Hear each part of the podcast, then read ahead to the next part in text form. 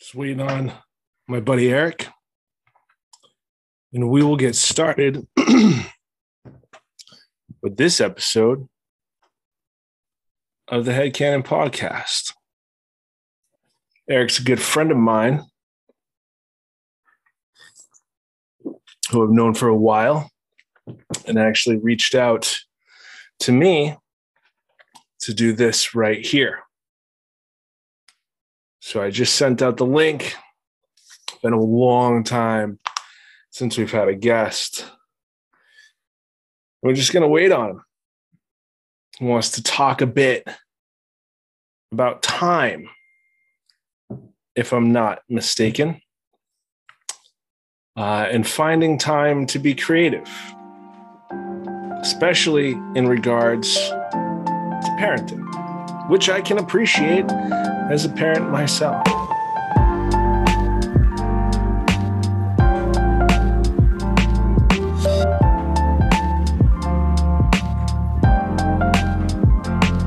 Hopefully, he'll get on soon and be able to rock and roll. There he is, the man of the hour. What's happening? How are you, sir? I am just fantastic. So I've already kind of just gotten in the zone, gotten rocking and rolling. Yep. Um, why don't you introduce yourself and uh, what's your what's your vice, what's your passion, what's your creative outlet, if you will? I gotcha. So my name is Eric Ingram, and what drives me as far as being passionate is playing music, both creating and performing. Excellent. And what brings you here today, sir? Oh wait, hold on. Well, right, I find what are you what are you drinking? I'm drinking a man's drink. dude okay you ready for this you i uh i recently found out that i am gluten intolerant Oh, you poor bastard. Oh my god so i had to give up the porters and the stouts Yeah. and all that good stuff so i got uh hard cider Okay. kill me No, no, no. Hard cider's good stuff. in the fall In the fall, that is true. it's all All I right. want to drink in the fall. all right so what brings you on Well, we've talked extensively about, you know, being creative, both in your chosen sphere as well as being, you know, musically inclined as well. And I thought it was sort of serendipitous that we're doing this just before Father's Day, yeah yeah and you and I both being fathers. You know, Yeah, I thought this sure. was. I know that we're not the only two fathers that are struggling with our abilities to be creative, but we're also we've also don't got it completely perfect either. But I wanted to sort of talk about a couple of ideas that have kept things fresh and moving in in my sphere as far as being able to record music and put it up on the on the uh, internet so that other people can enjoy it too oh while like that. still being not only a good father a good husband but being effective in those moments because there's no possible way to do it all at once you know? Mm, you can't you can't be a father and a husband and a musician or in your case a cinematographer all at the same time. You have to pick and choose where and how and when you choose to do it. But i think the key is figuring out what is the most effective use of your time and how you get that product at the end of the day with that short amount of time. There's a lot to be said for the appropriate use of time. Yes. Uh you know it's uh it would be uh not super appropriate right to be trying to play play the drums while your kids are running around and your wife's going crazy and you're like hey keep it down. I'm trying to keep tempo. Right? Uh the red light is on exactly. Um, I actually I did this in my house. Um, I had a red light bulb at the end of my hallway, and whenever it was on, it was like trying to do my thing, you know. But I have I have a teenager, just one, right? So uh, the, those lines of appropriateness are a little bit easier to draw. But when you have little ones, um, you can only wear one hat at a time. Right. Right. How do you uh, deal with even just coming home after a long day? Like, what do you do to decompress? Do you take a minute before going in the house? Do you do you do the like quiet storm in the driveway? You know, sometimes sometimes it takes a couple of minutes where I just have to collect myself. You know, um, my nine to five job allows me to, you know, be on the clock from the time the ignition is running until I shut it off when I pull back into the driveway. So I get that long drive home where I can sort of let the day go and just get ready for whatever whatever can come at me. You know, sometimes the kids are in an amazing mood. They think I'm their rock star and they make me feel that way sometimes. But other days, you know, it's just a madhouse when I get home. The dishes aren't done. Um, dinner needs to get prepared, and that's not that's nothing to dig on my wife. Don't don't get me wrong, but right. I got six kids, and yeah, yeah. some days are better than others for her as well. So that needs to be taken into account. Um, but most of the time, you know, it's the commute home is sufficient where I can just pop right out of the truck and hey babies, Papa's ready. You know, it's, I've I've been on the phone and heard this. Uh, yeah, it, it, feels like is that is that kind of your modus operandi to come home, take take a quick second if it's been a long day, and then kind of come in, give your all, and just like shotgun that shit. you know, and give it to everybody. Again, some days are better than others, but most days when I get home, whether I'm in a garbage mood or not, they just light up my world. They yeah, absolutely. The, the kids can't know, right? The kids can't. Know. No, no. I have to be fun dad as soon mm-hmm. as I get home. You know, I cannot let them experience whatever hell I had to deal with during the day. That's not fair to them. They're, you know, they're all under the age of 10. So yeah. they don't understand what it is to adult as a verb. Yeah. And they didn't ask to be here, right? We brought them here. No, so. no, I brought them here myself. held her down. uh so so what how how do you go about carving out that time? Because I've I've talked about it countless times here. I've talked about it countless times with you. Uh, that outlet, that passion, can be a difference maker in in self care for sure. Oh, for uh, sure. Uh, and being able to carve that out is super important too. So, how do you uh, obtain that? Well, there's a number of facets that have to go into it. Number one, you have to be on the same page with your partner. Yeah, hundred percent.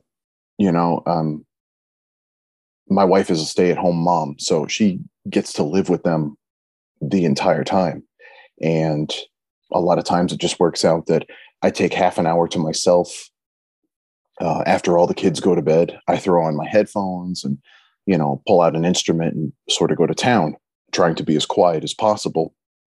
And luckily, you know, with the digital age, as you're aware of with you know film and everything like that, it's the same in the music industry. Um, you don't have to make any noise whatsoever except possibly a tap on a pad or you know whatever noise an electric guitar ends up making. But sometimes um, even uh, even just mouse clicks right sometimes even just mouse clicks exactly but i think the biggest thing is making sure that your partner is on the same page you know um, wavelength and the the exactly you know you, you can't just like i'm disappearing for half an hour or 45 minutes and you know she's left scrambling trying to figure out what the heck is going on and she's trying to put kids to bed and clean up from supper and so on and so forth and it very quickly can get out of hand and in the long run, that damages not only the relationship, but your quality of creativity and product when you do take that time. Oh, yeah. Yeah. If you, even if you settle in and you go, okay, cool, I got a half an hour, that five minutes goes by and, and you got to go be dad again all of a sudden. If you mm-hmm. interrupt that flow, a lot of times it's like, uh, we'll try again tomorrow. You know it's not even worth trying to get back into it because uh, it doesn't work out right? Well that's just an interesting point. Um, you know coming from a musical perspective if i have an idea in my head usually it just comes as a melody. Um, while i'm at work i can pull out my cell phone and i can sort of hum it into a uh, an audio note and I can get the idea and I can, you know, sort of, I can put some context to it um, in that audio note and, you know, I, I, can just sort of forget about it and then come back to it later. Um, fire up the computer when I get home and, you know, put it to, put it to the hard drive and as I get time here and there and mix a little of this, mix a little of that, you know, put it together. Um, the thing to remember is that it's like a puzzle, you know, like a big thousand piece puzzle. It takes time. You have to do it little by little. And you have to make the most of that short period of time that you have. Even if you have, you know, two hours to work on a particular aspect of whatever it is that you do, you have to make the most of that time. I remember when Ari was was small, you know, uh, those golden years of two to man six it was a nightmare trying to do anything because nothing made sense. Like you know what's a schedule to a four year old R- right? Like no you're fucked. And mm-hmm. and at that time in my life the outlet was music and it, it man after it, it almost brings up a different point for me because after being in several relationships where the partner wasn't on the same page where I could be like, hey, I just need to get downstairs and and really like work on this thing that I got in my head. Uh, and getting that look like, are you fucking kidding me? You, you know, uh, and and back then we weren't talking about self care, right? You know, uh, what are we talking here? Like 2008, 2010, we weren't talking about self care. So, like, it was almost this thing where it's like, well, okay, you know, pull up your bootstraps and, and get back to dadding because that's what you're doing. Uh, and then not realizing until much later in life that you need to carve out these moments, whether or not that's taking a quick minute on your 15 or whatever to hum something along and be like, ah, yeah, cool. I'm going to lay that down the second I get a moment. Right. Um, for me, like working from home now, I thought was going to be the most tremendous of opportunities for creative freedom. And that's not always the case, right? Because it's that separation, it's that putting on and off of the hats, as you kind of were alluding to earlier. When you're at work, you're at work, you're there to do a thing, right? And separating and saying, well, no, I'm going to do this thing forget it because there's something on the back of the brain. So it doesn't always work out. Um, have you been able to to kind of pursue things and, and move forward? You kind of mentioned that you're you're putting some stuff online now. So you've been able yeah, to carve out that time? Yeah, I've I mean, granted, having six children is uh, a little bit of a daunting task. Just being a dad, never mind being a passionate musician the good news is someday you could you could have a very large band. Well that's just it you know um, my, my, oldest we're working on piano albeit timidly and trepidatiously. Um, my oldest son is also working on ukulele so um, this is this is an avenue that i was not necessarily expecting although on the other side of the coin i was hoping that my kids would get interested in music. Um, I just I wasn't expecting necessarily these two instruments. While a ukulele is not a guitar, it's not very dissimilar. No, piano is um, very close. Uh, well, what, the thing with piano is, although I am not a pianist, I do read music and I know where middle C is, so I can sort of figure my way out from there. Yeah, a middle C is a middle C. Exactly, exactly. It doesn't matter what what what piano you choose or what keyboard. Once you find middle C, you're off to the races. So mm-hmm. from there, it's literally just technique. But um, although it's not an effective mode for me to be creative, it's still tapping into the musical resources that I have and imparting as a teacher onto my children, which I didn't think was going to be as gratifying as it is. Mm. You know, I actually hate the expression those who cannot do teach. I hate that in a lot of cases, you know for a fact that that's the truth. Oh yeah, but I've seen in a ton of cases that that's complete and utter bullshit too. Right? Like mm-hmm. uh, I I can teach my children composition, uh, framing, um, color, you know, uh, I can teach them how to create emotion within a still picture or within a moving picture.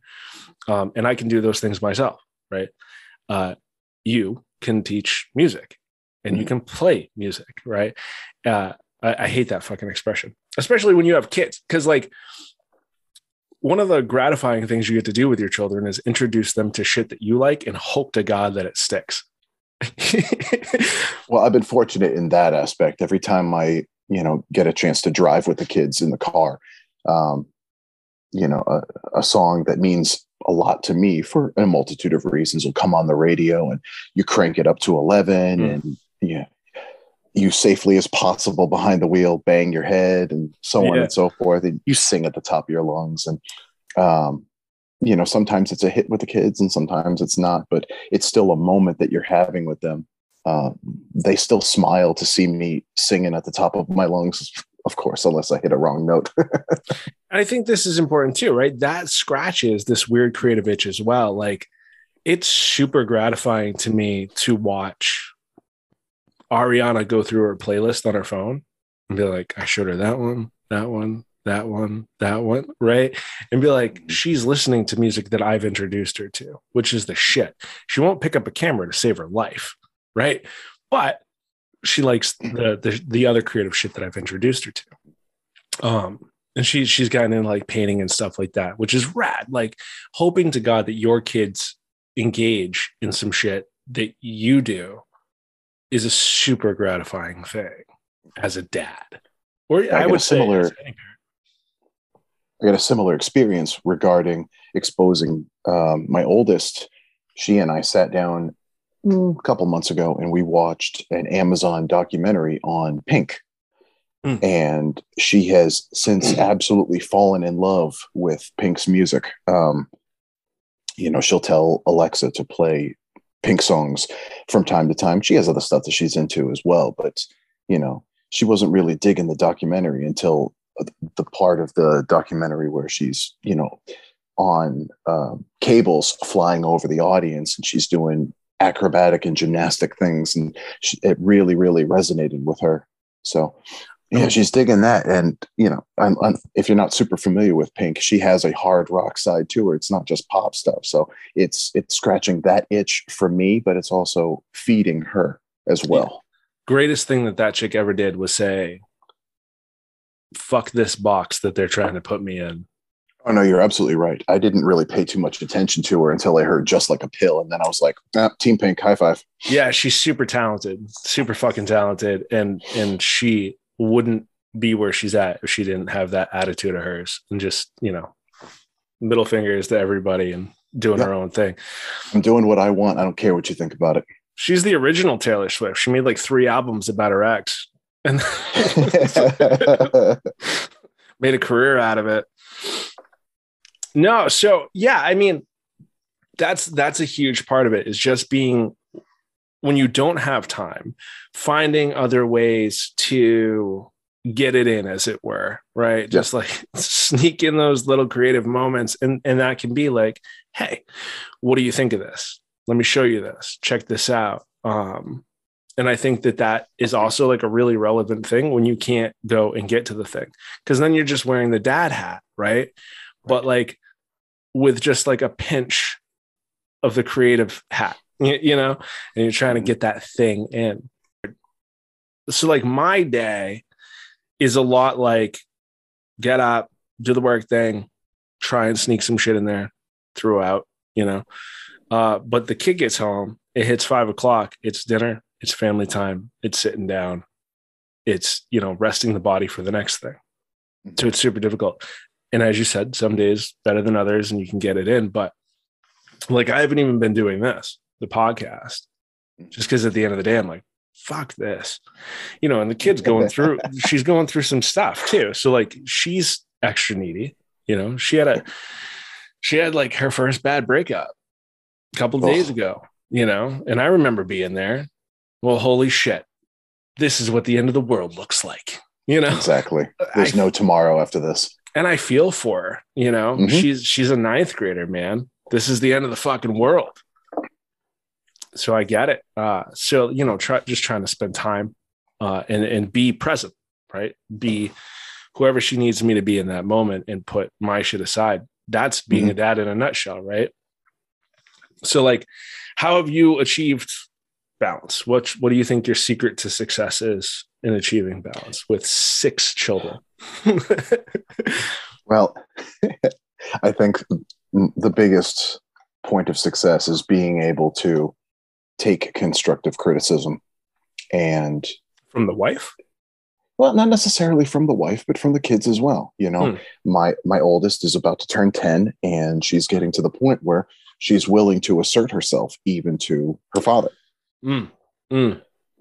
and it you either have that moment where you snap to it or you don't and that doesn't mean that you're a shit father i mean it just takes practice Yeah, you have to be hard. able to recognize those moments and you have to grasp it and move through it it's hard not to get defensive in those moments. exactly you have to take it that your child is telling you i need you i need you to be here for me Yeah, you got to hear it. Yeah. Not you have to listen. You have to be receptive to what they're actually trying to tell you. exactly um, I remember, I remember, you know, Dad, I, I just wish you were around more. You live here. Yeah, but you know. Oh. Right. exactly yep so you and i how we met working at the at the place that we first started Hmm. um, i don't know about you but for me some days were significantly harder than others Oh my God. Yeah. to to wash your hands of at the end of the day especially like we worked with children. I, I that's probably about as far as I'll go. We worked with children, so like coming home to take care of children, that separation was real. uh, and you know even a 40 minute drive home became not enough some days i mean we witnessed some of the greatest moments of transformation but we also witnessed some of the hardest things that we've ever seen other people go through. Um, and you know that commute just isn't enough and in a moment of truth it was part of the reason why I had to leave that job because I was not being an effective father. I was not able to create that separation between my job and everything that it entailed and not impressing that on my kids. Yeah. And it was also a toll on my wife too. You know, it, more days than not, I'd get home and bitch about how Yeah. how terrible it is. You know, I'm I'm a very passionate person. I wear my heart on my sleeve. And sometimes it's hard to let those emotions go, especially when you want those students to succeed and be great. But despite all of your efforts and everybody else that you work with, they just don't want to. Oh my God. I, you know, so like we've established Ari's a little bit older than your kids. Uh, but like, you know, I, at that point in time when we were working together, I was, I was that weekend warrior dad. I had my kids on the weekends Mhm. and dealing with a child in a similar age for two days a week when I was doing that for work for five days a week was incredibly taxing um, in a way that just wasn't fair to to my kids at all. I couldn't have said it better myself. It's just like you're exhausted, you're beat, right? Like if your if your job, uh, what, what's that old adage, right? Like uh, um, mechanics have the worst cars, right. Because they're spending all of their time on other people's cars. Their fall, their, theirs fall into neglect. Right. The last thing you want to do at the end of the day is go home and do your fucking oil change, right? Like you just did 30, you know? So the last God thing, only knows what else. yeah. So the last thing you want to do on the weekend when you're trying to rest your body or when you go home at the end of the day is take care of this fucking kid who's now complaining about God knows what, right? After you just watch kids go through some crazy shit, like hard shit, like Oh yeah. you know so and it's i remember there was a particular point where ari was complaining about something and i was just like staring at her right total poker face played it real cool um but thinking in the back of my head like do you really think that you have it bad you know and and realizing later that night at home like it is beyond important for me to never press that upon her Right. Uh, you're a it- you're a 30 something year old man who has experienced life well beyond what she has. And Yeah. That's that's something that I struggled with myself, especially during my first two when they were, you know, when they were sort of coming up. I mean, all of my kids are still single digit, but you know, th- their their trivial problems of I can't find this particular Lego piece. It's like you want to tell them, I don't give a shit yeah but- fuck your legos you know, if you knew the the stuff that I've seen between, you know, four years in Iraq and yeah you know the the day that I just had with those badass kids, hmm you know, it, it it just you have to step away and say, wait a second, you're four. yeah You don't understand anything that I'm thinking or what I've experienced. All you care about in this moment is you find that Lego so that you can complete your masterpiece. And as your father, my job is to allow you to have these experiences for yourself, Right. which is super difficult. But that's, I think that's unique to that line of work as well. God knows why I've chose to continue to fucking do it. Um, it's not the fucking money. I'll tell That's you that. sure. It's That's not the for sure. goddamn money. Uh, but I think, I think it's interesting. Like even while we were there, I'm I'm glad that you brought it up. Actually, like we brought creativity there as much as we could, as often as we could. Like we wanted, Yeah. you know, to inspire these these young adults to be more, to to find something that they could be passionate about instead of the shit that they were passionate about. right? Well, well, of course. I mean, it's it, it might be hard to break the habit of being passionate about weed, but you know, showing them more specifically that the hat that you see me wear every day is not necessarily everything that I am. You Mm. know, I mean, both of us started on the security team, and you know, you progressed one way, and I went a slightly different variation, but you know, they got to see us with a different hat on you know they got to see me play music from time to time especially with uh with sibs mm-hmm. Mm-hmm. but um you know Yeah, and I re- I recorded music for them, right? And exactly yeah super interesting. It and it what's what's more, I think, is that we started in the same place, two roads diverged in a wood, right? And still left for the same reasons. Fuck this, I got a family. i mean there was more to it than that but that Oh, was a yeah. major reason major major reason you know i'm Yeah. not willing to let you know my family albeit smaller at that point but you know i'm not willing to let my family fall for a job at the end of the day No, the- what's the you know, I everything in my life needs an analogy, a quote, or a metaphor. So it's uh I don't I don't live to work, I work to live. amen you know and that's that's all of it uh, the biggest reason why i'm in the job now that i have is purely to work from home i wouldn't do it otherwise. Hell no. Big hell no. Funny you talk about you know working from home. It seems like you know going back to touching on creativity it seems like a really good opportunity. It's like all right i may have a few minutes here a few minutes there. I might be able to steal away from the dad hat or from the husband hat and you know focus on this one thing that's been in the back of my mind for who knows how long. Mhm. But you find very quickly that that's not always the case because it's not just stepping away from your child. It's stepping away from housework. It's stepping away from maintenance. It's stepping away from you know intimate time with your significant other. It's stepping away Um, from an emotional state right? Mhm. you you can't i've never been able to leave a conversation with the kid and then just like pick up a camera and create something or go back to writing a script or th- no it doesn't work. Like you the best art in the world is created from emotion right? You have to feel art.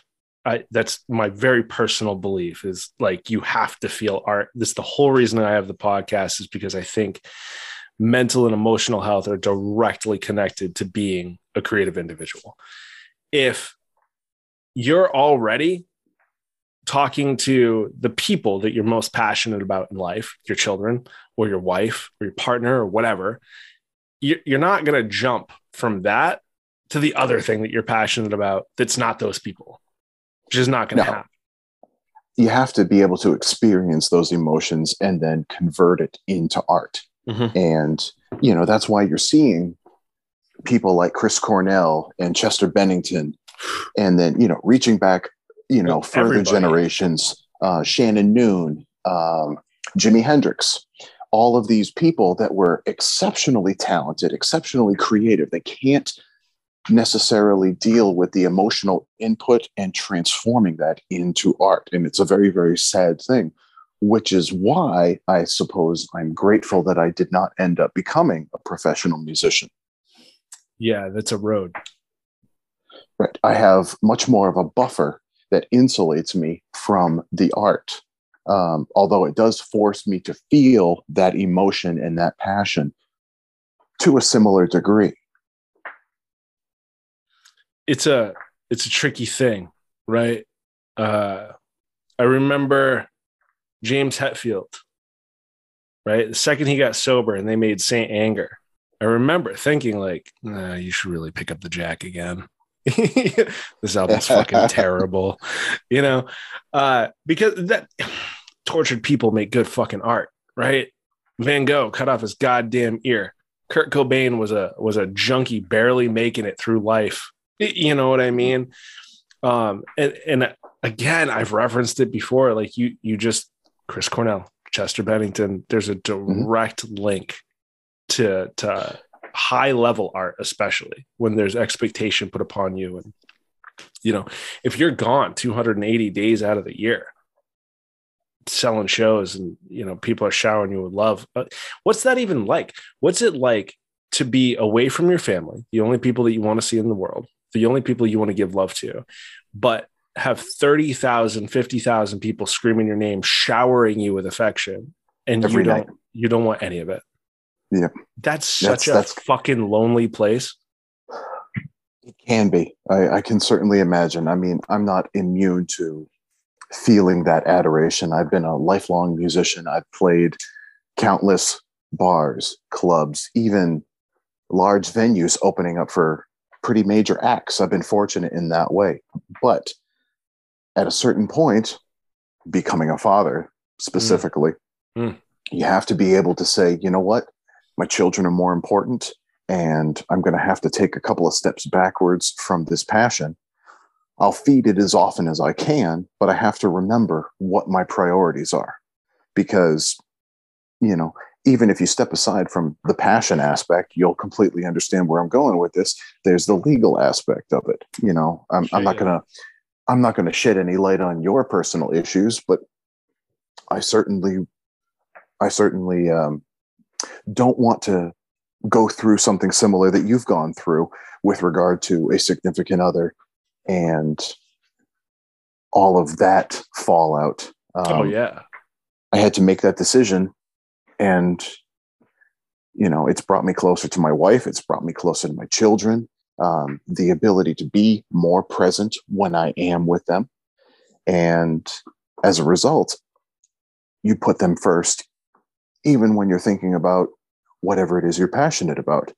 You know my, like i said my daughter is getting into music herself and sometimes i run ideas past her to see what she thinks because she's you know sort of coming into herself. She knows what she likes. She knows what she doesn't like. And i value her opinion just because she sa- she shares a lot of my dna and i know that she has the music bug. She has demonstrated it to me. So her opinion matters. Mm. And she's your daughter you can give her a taste of that creative collaboration right. and, how, and how infectious that is mm. like we, we spoke on the loneliness and the adoration but being in a room full of creative people that all want to make the fucking thing is also a high I've never gotten from anything else. That's no, that's you're absolutely a, right. That's a thing that that I would chase to the end of the earth. um, so you mentioned priorities, right? So obviously your kids are at the top of that list, the wife, the family as a whole. Where where do you prioritize taking time for yourself to engage in those passions, that creativity? It, it really depends. I mean, the dishes aren't going to wash themselves, as any father knows, mm. or at least a father that's worth his salt. Um, you know, the grass needs to get cut. You know, there's there's other things around the house that needs to get done. You you of course, everybody listening is going to understand. Uh, life happens and, and doesn't wait and it doesn't wait that's that's the most important thing you know if an emergency happens obviously you got to put the guitar down, you know.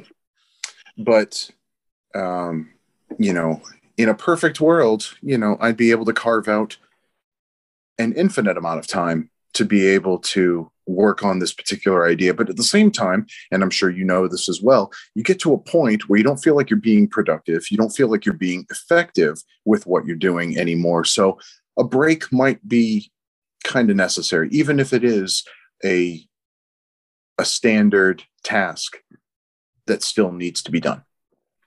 Do you think that having a family makes you more creative or impedes the creative process? Because it, it forces those limitations, it forces those moments where you go, I got to make it count. And it also prevents you from just kind of bashing your head against the wall over and over and over and doing nothing with it. Well, it's it's a rather interesting topic being you know, working with restrictions specifically. Um, a number of times in order to um, draw out creativity, it it sometimes helps to take away some tools. I couldn't agree more. Um, you know, obviously, uh, not being in the filmmaking world, I don't I don't know what you'd be able to take away to to still be able to create effectively. Well, but, I'm not I'm not fucking Michael Bay. I well, can't I can't just blow shit up, right? Like, right.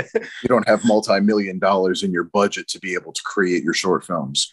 I don't I don't have a hundred dollars in my budget to create short films.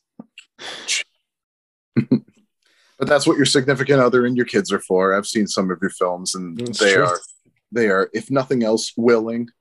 they will all be talented by the time I'm done. God damn it. But um, from a music perspective, sometimes it's effective to just create for no other reason other than to create and be conducive to creativity, just to take something away. Um, for example, there's an exercise that I'll do from time to time where I will limit myself to one string on the guitar or um, makes you a bassist. you know, that's a funny joke coming from a bassist. I know. but in order to create, um, you know, sort of a different way of thinking about it, most guitar players think vertically instead of horizontally. Um, and forcing yourself to go to different parts of the neck um, you'd be surprised with what you can come up with. I remember hearing in an interview shortly after Godsmack's "I Stand Alone," um, Sully Erna had said that that intro that he came up with was solely the experiment of how come nobody plays that high. Mm.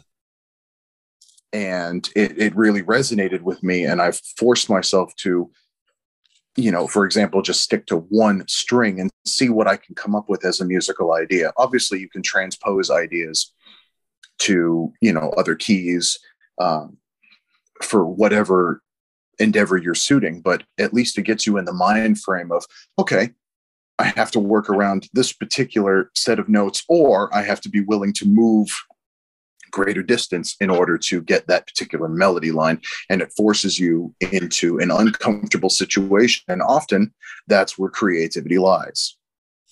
In those uncomfortable situations.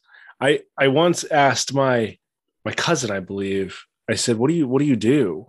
Like when you feel like you've done it all and you've played it all and you just because all he ever did was just fucking play guitar constantly over and over and over. And he goes, Oh, dude, I just grab a fucking capo. It's just it was such a simple answer to a problem, right? Like Mhm. I grab a capo and fucking figure it out. And that's rad. That's rad as shit. Um, what do you do when you can't, you know, paint anything else? You feel like you painted it all, right? Get rid of the color. Paint in shades of gray. Yeah.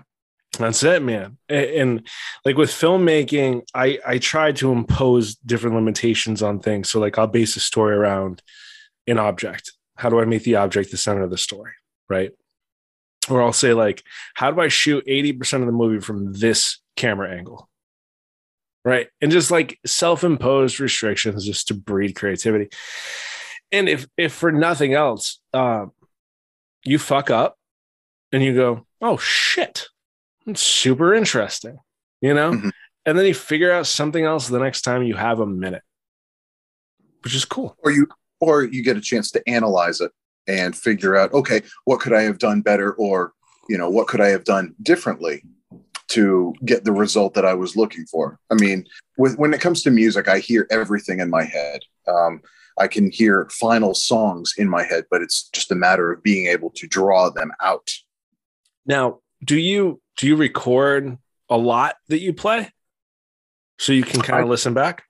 So, the way I have my studio setup is um,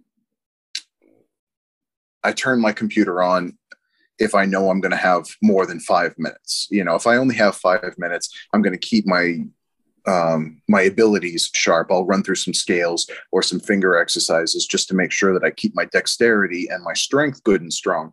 But um, you know, if, if I know I'm going to have 20 minutes, half an hour, and the odd chance even longer, uh, I'll fire the computer up. I'll um, I'll pull up a backing track just to get things warmed up, and I'll I'll record everything just in case um, an interesting melody line comes out of that improvisation. But um, no, not everything gets recorded, and you know, there's been some times where I wish I I had the ability to record what I had in my head. You know, obviously with technology, you get the burden of sometimes the battery dies. And unfortunately, that's happened to me more than once where I've had an interesting idea that I wanted to commit to memory and I didn't have the ability to, and I lost it. Mm. This brings up a, rather interesting point, actually. So, part of fatherhood uh, is obviously staying in line with the family budget, if you will.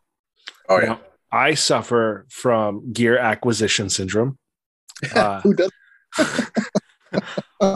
I got I got a serious problem, um, which I'm I'm going to talk about here pretty soon, actually, on this podcast because Emma recently had a bout of gear acquisition syndrome because she she she's a photographer. She does photos, and I was like, you know, why don't you step on up to some of those Canon mirrorless systems because it'll give me a reason to do it, right? And she did, uh, which sparked me to go a little bit further and farther. And anyway with with episodes of gear acquisition syndrome how do you balance out that w- while staying within the family budget? Do you kind of budget for gear? Do you even think about gear in that way? Or or do you just try like you got the secret credit card? Like what's the deal you know, I would love to be able to say that I was made of money and be able to get exactly what I wanted when I wanted. But I will say that I am a responsible partner. Uh, my wife handles most of the finances, and you know, simply because she's better than that than I am. Um, so when I am pining for something, whether it is a definitive need, because you know, obviously things break over time Mhm. or it's just you know i've snuck away to guitar center uh, a time or two and sort of fallen in love with this guitar this pedal um, yeah You know, this- cursed. This good drum machine you know whatever the case may be. Um, uh, i'm fortunate that in my job i get you know uh, some bonuses from time to time. Nice. You know they're, they're kind of pittance but you know over time they sort of add up. I've been able to squirrel that away and save it just for what i want without having to dip into the family budget. Um, but unfortunately, I did have a recent incident where, for apparently no reason, uh, a rather integral piece of gear that I use uh, on a day to day basis when I record failed on me, and the replacement was about $400. And I just didn't have it. So yeah.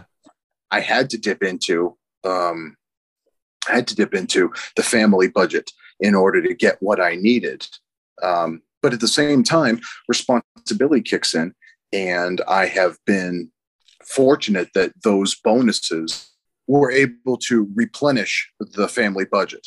I do something almost similar. So I I actually think that working for a company has tremendous uh, perks.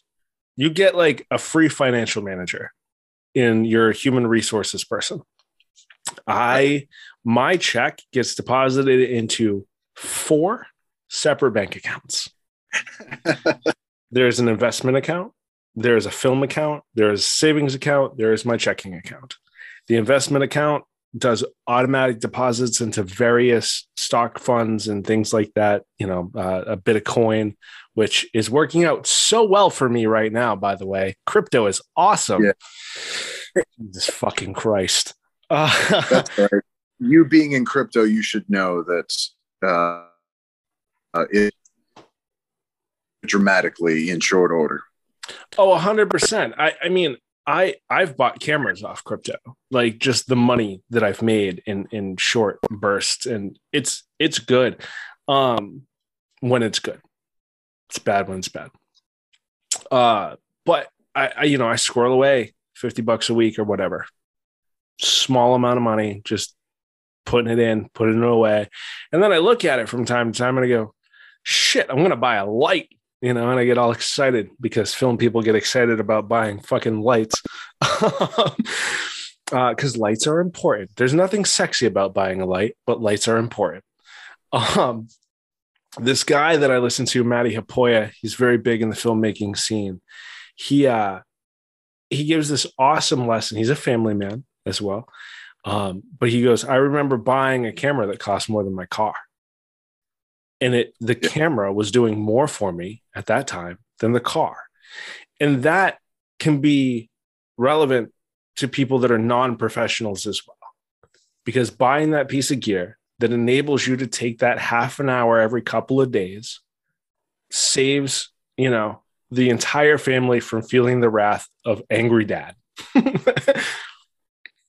and and I think that that's super fucking relevant. Um, I just know myself. Uh, I watch a camera announcement, dude, and I'm like, hmm. I want that. I want that fucking camera so bad. you know, we're all eating fucking ramen. You know. so it's hard. It's hard, and I, I, you know, I don't know if you ever get that way. Uh, because the music the music industry changes what every couple of hours it's just like everything else. Trends change all the time. The good thing for me is at this point in my musical life i've been playing for 30 years. Mm. um, i know what i like. Yeah i don't like. Exactly. Oh it, it of course you know the new shiny whatever it is comes out and it's like ooh that's tempting. Yeah. But you know uh, more often than not i've been disappointed with what they peddle out as far as manufactured goods um, my favorite guitar that i've been playing for you know close to 25 years now is older than i am mm.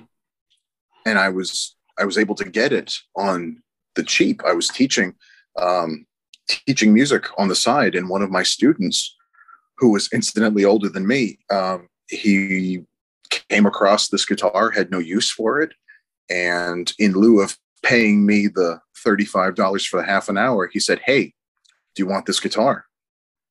Shit. And, um, it it it just it played beautifully. It sounds beautiful every time I pick it up. It's it's it's exactly what I expect it to be. It's exactly what I need it to be.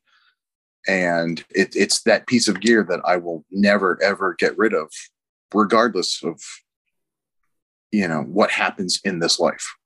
And is it is it more sentimental or is it just like no, this is my favorite fucking guitar?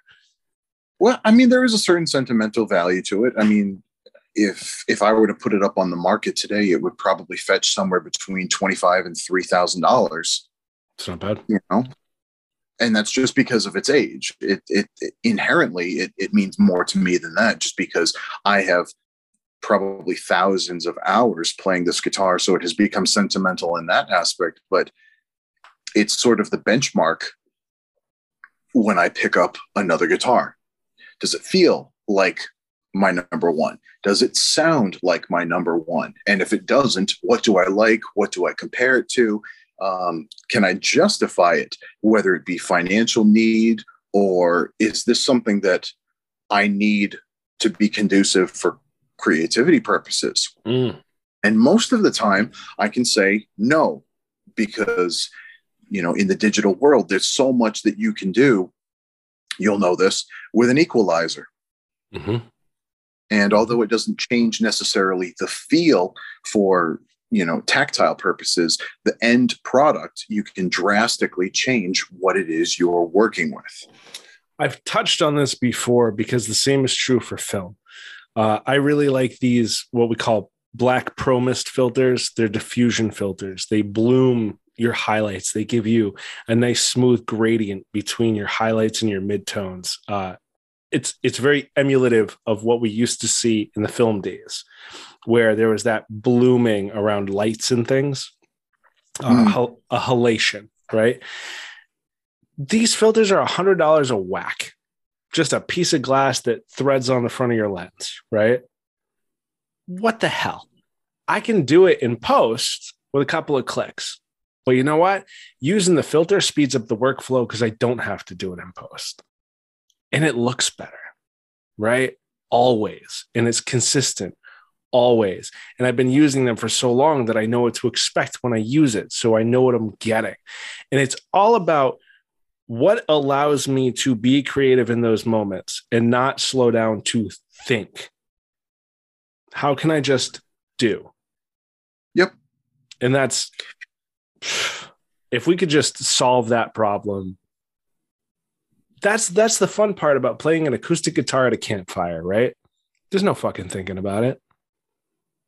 there's also no editing there's no effects that you can add on to it you know Mhm. whether you're looking at from a cinema, cinematic perspective or you're looking at it from a musical perspective it is that player in that moment sharing it with those people around that campfire and there's nothing you can do to change that This is your moment and it's ending one minute at a time, right?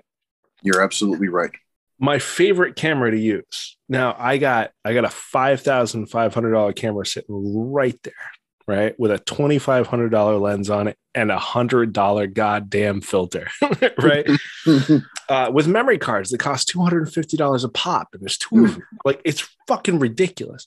My favorite camera to use right now is a stills camera. It's an instant camera. Cost me two hundred dollars you take the picture, you flip the lever, it prints the picture out like a goddamn Polaroid. You fuck it up, too bad. You're not editing the photo. You get what you get. And I fucking love the thing. There's no changing the lens. No, you got a 28 millimeter. That's it. Super wide. That's it. And I fucking love that thing. If it's those restrictions to bring it back, right? And it's also this is it. You snap the photo, you print the fucking picture. Mm. You get what you get. This is your moment. It's a beautiful thing. When you have seconds, measurable seconds to be creative, it's things like that where it's like, fuck the setup. Fuck, fuck the post. I'm just gonna make something right now, feel good about it, be with it, hang out with it, and move on for me, oftentimes I, that's what I've had to be doing lately. I've had to resort to like still photography. Do you have these moments where you feel like you just resort to like a quick jam and call it a day? yeah sometimes um, i've been known to if I have the ability to, you know, with the constraints of being a family man, Mm. um, sometimes I'll grab an acoustic guitar and I'll go out and sit on the lawn on the on the kids swing set and I'll just sometimes belt it out. Um, and that that's conducive to creativity, not being, you know, sort of hunched over a keyboard in front of a screen trying to fix this, fix that. You have to work it out like a live musician. Um, I'm reminded of you know the beginnings of U2. You know, today with the abilities of c- computers, you can edit anything you want. You don't have to necessarily input very much.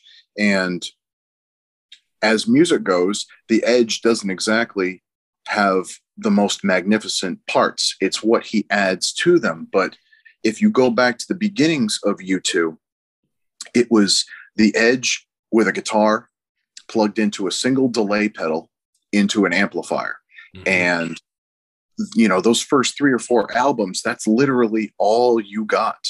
and shitty preamps. it wasn't until right right it was basically what was the industry standard at the time which i mean to some degree today is still good gear but unless you're going for that nostalgia factor that analog gear is very much antiquated but you're going to get that sound for what you're going for but as far as being restrictive he was able to coax out some of the most recognizable music out of just those three things and being forced to work within their restraints. do what you can with what you have access to. Mhm. Yeah. That's right. Sometimes those forced limitations look like that. Like I'm on Reddit a lot and, and kids will be like, oh, what camera do I buy? Fuck you. What kind of phone you got? Go. Go get Yeah, five of your fucking if you- friends, dude. Yeah, if you have an iPhone of re- recent generation, or even you know, basically any smartphone at this point, you can create masterpieces, and people are creating masterpieces with them. Yeah, dude. And, and you know what? Like people are chasing down gear left and right. Like I want the newest, the best. I want to shoot 8K. I want to play uh music and record it to 32-bit float. Fuck you. Cause you know what people are really chasing is tube amps. And people are chasing down vintage lenses and 16 millimeter cameras. Like we're going, we're trying to go backwards, which is so funny, right? Like you can watch Star Wars Rogue One there's fucking film grain in it. Mhm. Stop it. Why is there film grain, right? There's fucking film grain in it because they want to create that look. They want to come back. They want to bring it back. They want to make you feel nostalgic for Star Wars. And there's nothing Right. more powerful than nostalgia because it has to be authentic. Shit, dude. Even though most, even though most people that are watching Star Wars today um, were not alive in the 70s to see Episode Four when it was originally released, but you're absolutely right. It does have a look. It does have a feel. They still use those wipes, the transitions. the the old school state of the art at the time swipes. Yep. Yeah, the shitty transitions. I, dude, Dune, Dune was transferred to film and back to digital to get that look. Right. So we're chasing down the older shit. I got this lens that I'm holding here. Here. See this? This Yep. is like a $16 pinhole lens. Piece of shit, all plastic, right?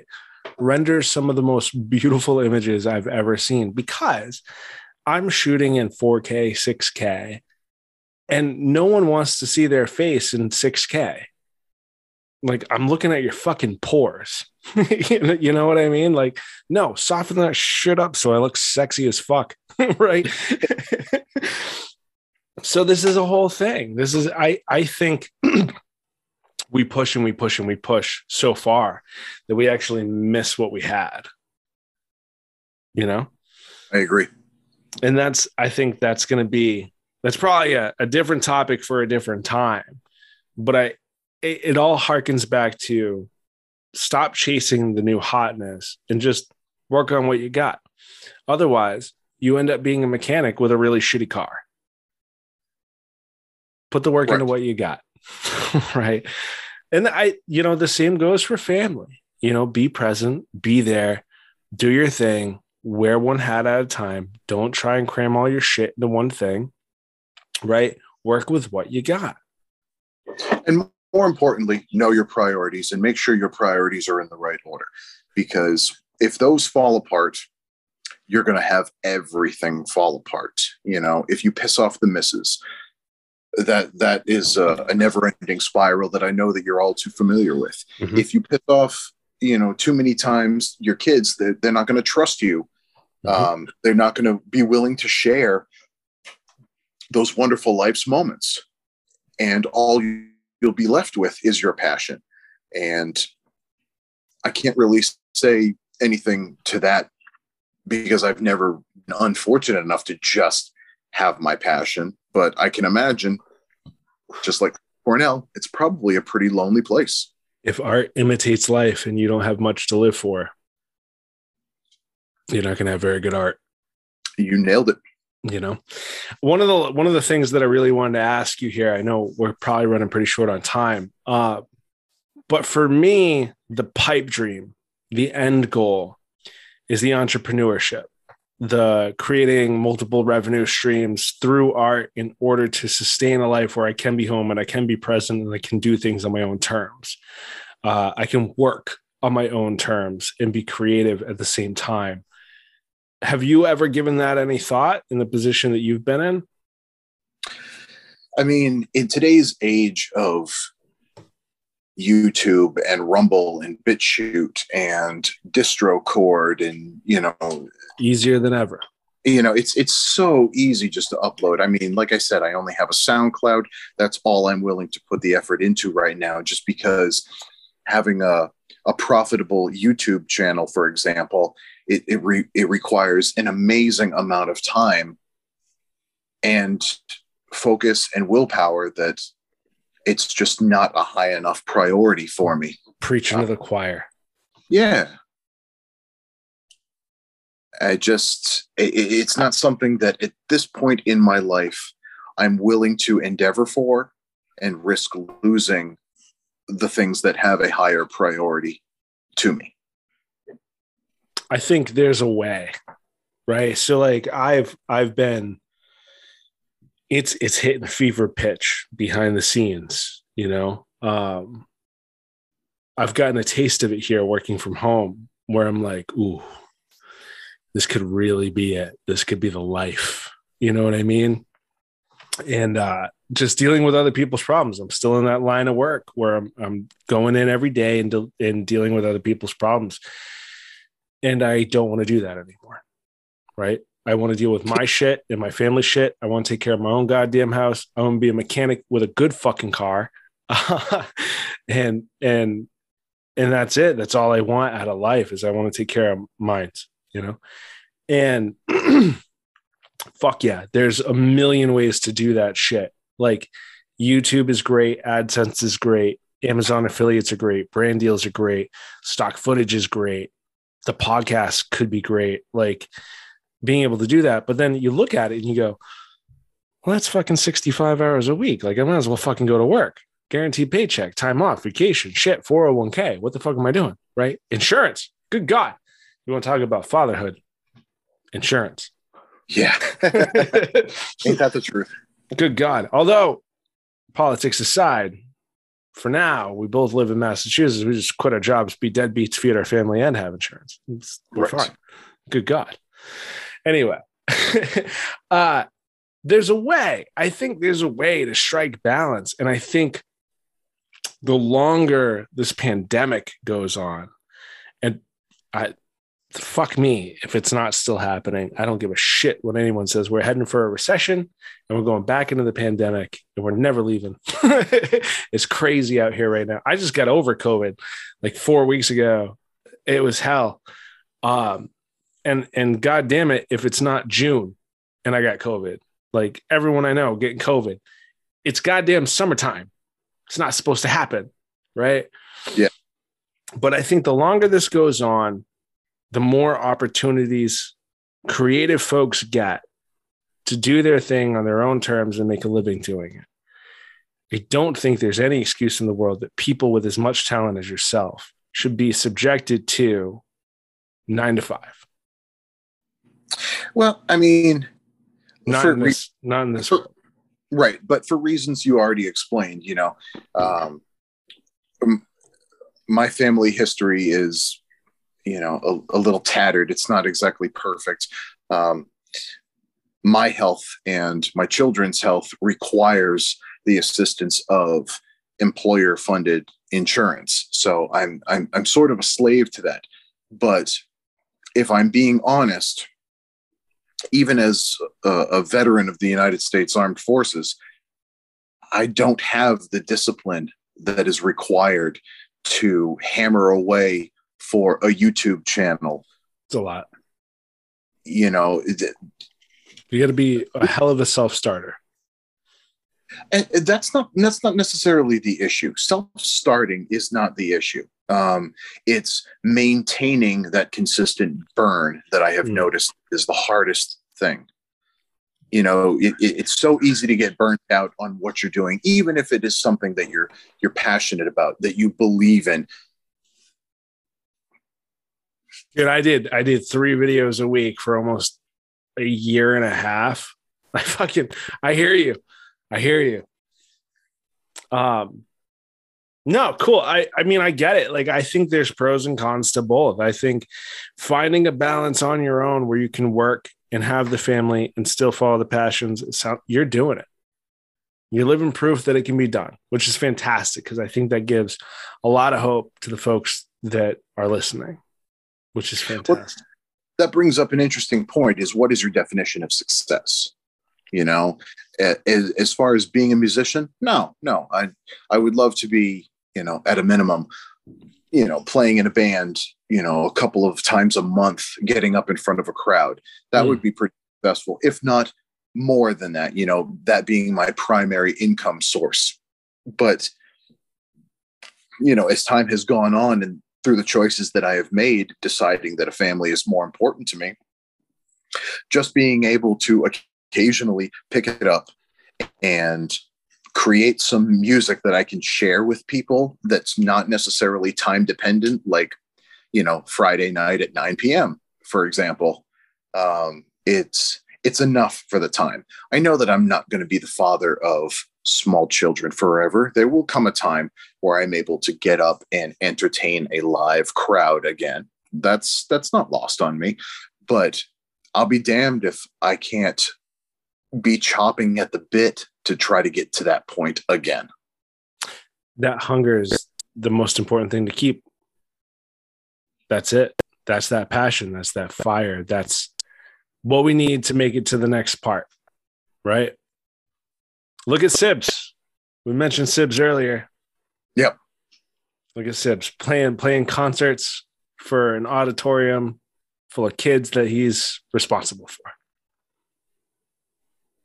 that he loves and he loves. belting know? out, belting out, fucking comfortably numb at the top of his lungs, like it's the last day on earth. Good for him. So, I mean, what it, we got about five minutes here. So, like, if you could wrap up like your message, like if you had to just reach the masses and say one thing to all the other family men out there or or the just parents in general out there struggling with being creative and finding balance amongst the family dynamic, what would that be? Prioritize your hats. Mm. I, I mean, we expanded many times on that concept, but you have to prioritize your hats. Your children will always be your children. Your significant other will hopefully always be your significant other. But, you know, that passion that you ne- can't necessarily share with them or with other people. It's yours and yours alone. You have to prioritize that and make sure you understand what the cost is to that particular priority. Pros and cons. Self care versus self care umbrella over everybody, right? When, right. when and when not to be selfish. You have to remember that in my particular case, like I said before, my kids think that I'm a rock star and they treat me as such. when I get home from work. Um, that has to be enough in that moment and being able to harness that feeling and apply it to your creativity is probably paramount as far as keeping your passion alive. It's very well said. Do you want to shout out the SoundCloud? You want to tell people where they can check out your music? Is it public? It's public. Um, just search my name, Eric Ingram, under SoundCloud, and you'll find me. I'll uh, I'll put a a little note in the description of the podcast that we have here. But thank you, sir. I very much appreciate it. This has been oh. fucking fantastic catching up with you. I'm glad that we get to do it here. The pleasure was all mine, Jared.